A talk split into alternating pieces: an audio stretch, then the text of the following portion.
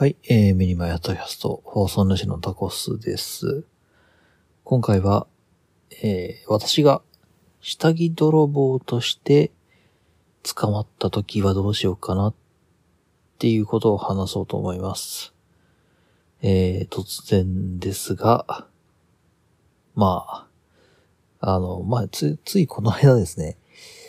一回、一回というかまあ、下着泥棒と、ま、まあ、疑われて、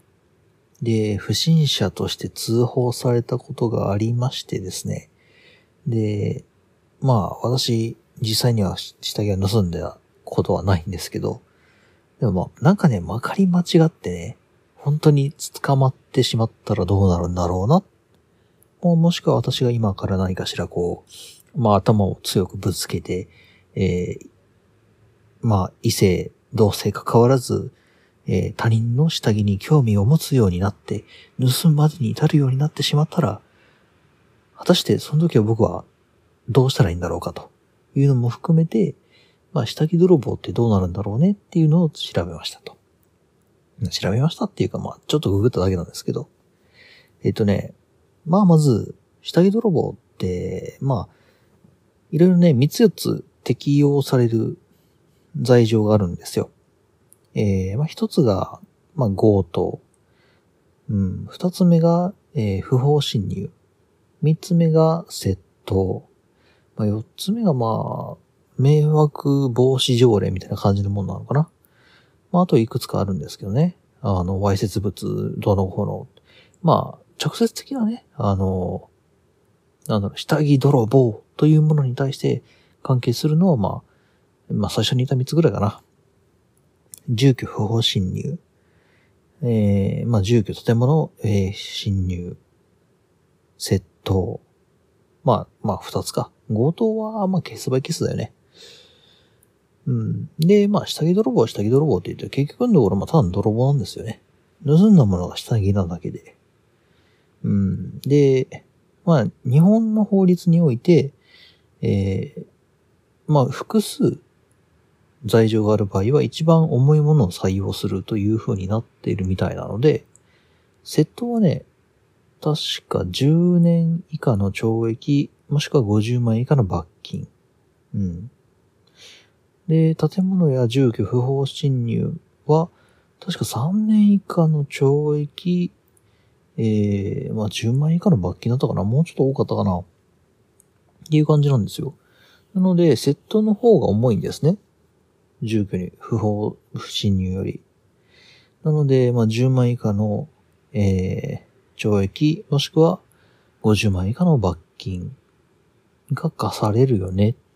まあ、スタンダードに行けばですね。スタンダードにそのままストレートで行くとこうなるんです。で、えー、まあ実際はどうなってるのかっていう話ですよね。今はまあ、今言ったのは結局その法律、まあ、まあテキスト上の話です。あ実際に、こう、盗んで、まあ、盗んだり、その、それを現行犯で逮捕されたり、えーまあ、盗もうとした。住居に不法に入ろうとしたところを現行犯で捕まったり、まあ、あとは逃げたんだけど、えー後で捕まってしまったりって言った人がどうなってるのか。っていうところをね、まあちょっと見てみたんですよ。えー私が見たのは、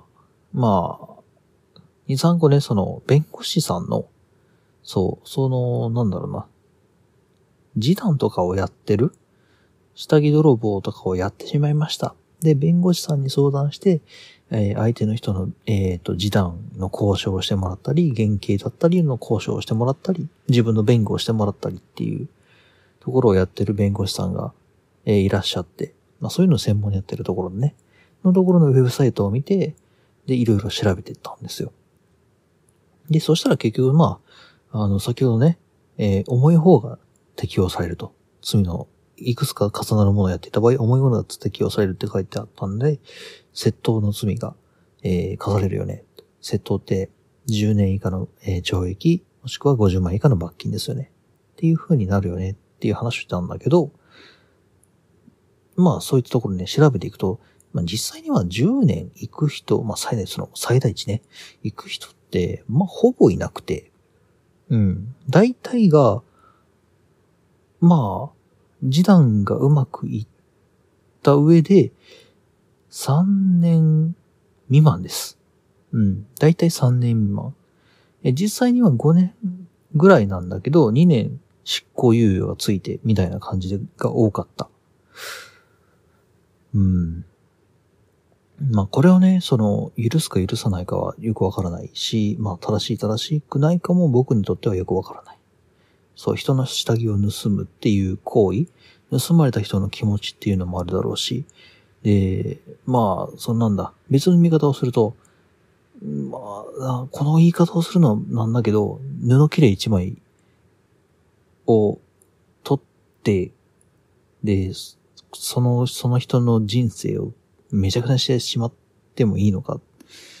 うん、これはね、倫理というか、道徳の話にもなってくるのかな。非常にややかしい話なんだよな。うん。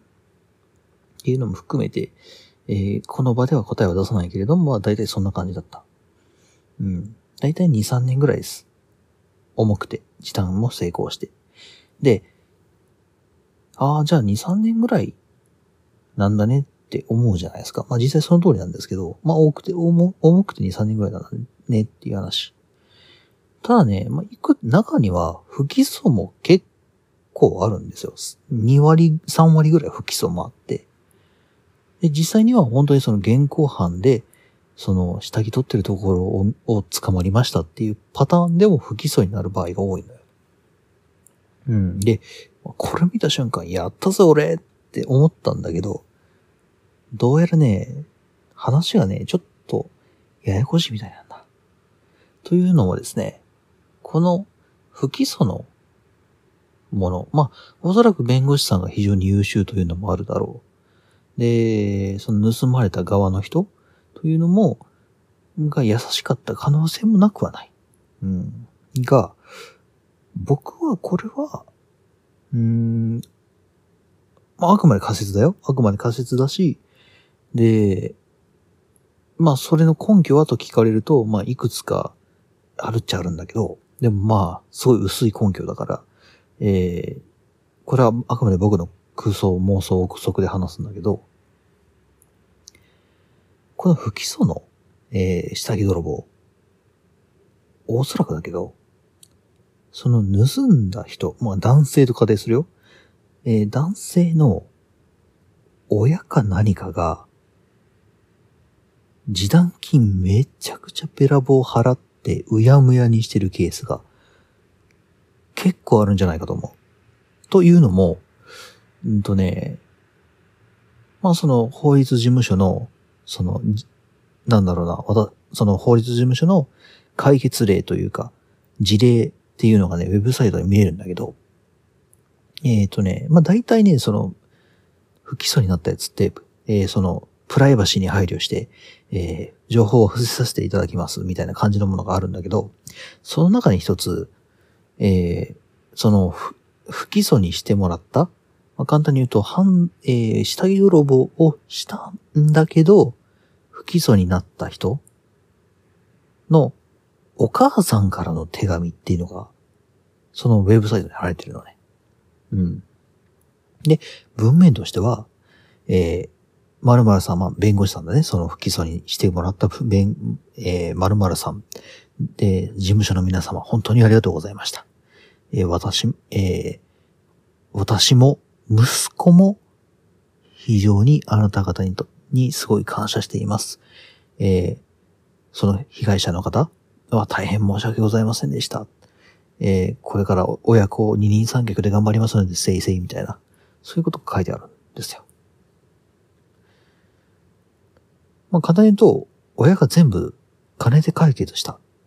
ていうことなんですね、これ、多分。え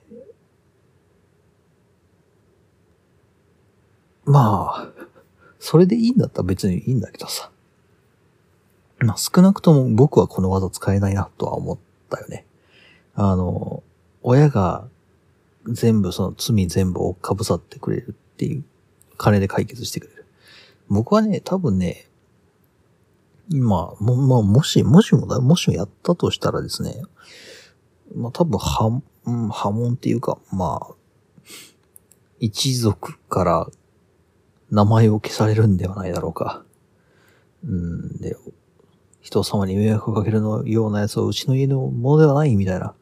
感じになるんじゃないかなと思っていて。うん、まあ僕は使えないなとは思ったね。この方法ね。その示談。あの、親に助けてもらうがね。うん。で、おそらく他のやつも、ほぼほぼそれなんじゃねえか？不起訴のやつ。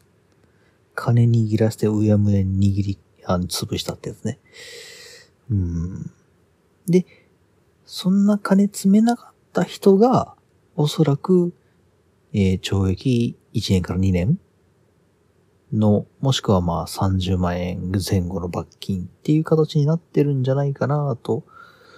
えー、まあそういう法律事務所のところを見て思ったりはしました。うん。で、それをまあ自分にフィードバック、まあ私がね、あの、もし何かしらこう、下着泥棒してしまった時のことを考えると、どう考えても親は金払ってくれたりしないので、まあ、その時のために、うん、2、300万ちょっとプールしとこうかなって思った次第です。うん。これさ、あの、法律というか道徳の話になるんだけど、これね、まあ、僕の話ではなくて、まあ、ツイッターで見かけた話なんだけど、えー、まあ、A さんと、まあ、日本人 A さんとロシア人 B さんがお酒を飲んでいましたと。で、えー、お酒を飲んでいましたっていうか、まあ、飲み屋に行きましたと。で、えー、ロシア人 B さんが A さんに対して、今日飲もうよと、お酒飲もうよって言った時に、A さんは、いや、今日僕、運転しなくちゃいけないから、えー、お酒飲まないよって言ったんですね。で、そしたら、ロシア人 B さんが何て言ったかっていうと、へえ、日本の飲酒運転の罰金っていくらなんだい？って聞いたんですよ。これ、裏返すと、日本ではいくら払ったら飲酒運転ができるんだいにもなるんですね。うん。だから、まあ、まあね、免許取り消しとかね、その会社とか信用情報に傷がつくっていうのもあるんだろうけれども、あるんだろうし、そのロシア人もおそらくそのロシアンジョークで答えだと思うんだよ。うん。だから、まんま100%鵜呑みにするわけにはいかないんだけど、ただ、捉え方としては、罰金とかケーキとかっていうのって、それさえ払えれば、それさえ満たすことができるのであれば、その犯罪を犯してもいいという風にも捉えられかねないんだよね。先ほどさ、僕さ、まあ、示談が成立した上で、えー、2年から3年の懲役もしくは50万以下の罰金のケースっていうのが下着泥棒で多いよねって話をした。これ裏返すとさ、まあ、社会的信用がどうのこうのっていう話はあるんだけど、2、3年豚箱にぶち込まれて、社会的信用が失う、もしくは社会的信用が失って50万円払う。もしくは、まあ、数百万、まあ、お前ちょっと黙ってろっていうよう、言えるようなほどの金がある人は、下着泥棒をしてもいいってことになりかねないよなっていうのを、まあ、ぶっちゃけ、この、なんだろう、法律事務所とかのウェブページを見てて、思ったりはしました。うん。まあ、やらないよあの、なんかすごい不穏な流れになりそうだったんで、今のうちに言っときますけど、やりませんよ。今のところはね。うん、今のところはね、うん。わかんない。なんか雷に打たれて僕の人格が、なんかぐるんと変わってしまうかもわからないから、未来のことはわからないので、うん、まあやらないと思うんだけど、単純に人様の下着って気持ち悪いだけじゃないって僕は思うんだけどな。僕は思うんだけど、でも、まあでも、まあこの話をするかどうか迷うんだけど、下着泥棒って2種類いるんですよ。あの、プロとしての下着泥棒と、アマと、アマ、アマチュアの下着泥棒がいて、プロはお金稼ぎ、まあつまりその下着を売るために盗んでて、アマはその個人的興味、下着に単純に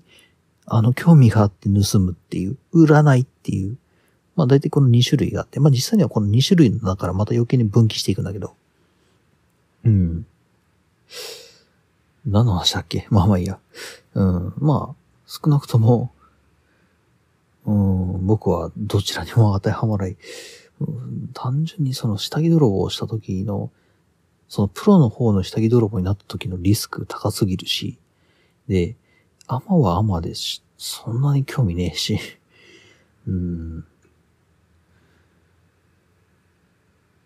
うん、まあ多分ならないと思うんですがね。まあ人生何があるか本当にわかんないからね。うん、もしかしたら僕は来年頃にはもう、なんだろう、下着泥棒の王様と、うん、キングオブ下着泥棒と言われる男になってるかもしれないじゃないか。まあ少なくともそれまでの人生一体何があったんだって僕はそれすごい気になるんだけど、多分ね、なんか小説一本書ける、映画にでもできるんじゃないか うん、ただの、ただの、ただの大学、ただの大学生じゃない、ただの新入社員が、キングオブ下着泥棒と言われるようになるまでみたいな。うん。the always. うん。下着泥棒の朝みたいな。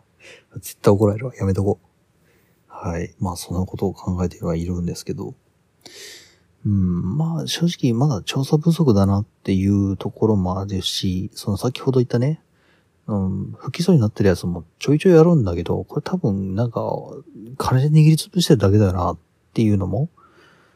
根拠が100%明確なわけじゃないので、すげえふわふわした話なんですけど、まあ、そこら辺もうちょっと調べて、で、まあ、さっきのね、プロとアマの違いみたいな話も含めて、まあ、ちょっとまたそのうちやりたいと思ってます。まあ、今回はこの辺で、タキャスト、またどこかしらでお会いいたしましょう。ではでは。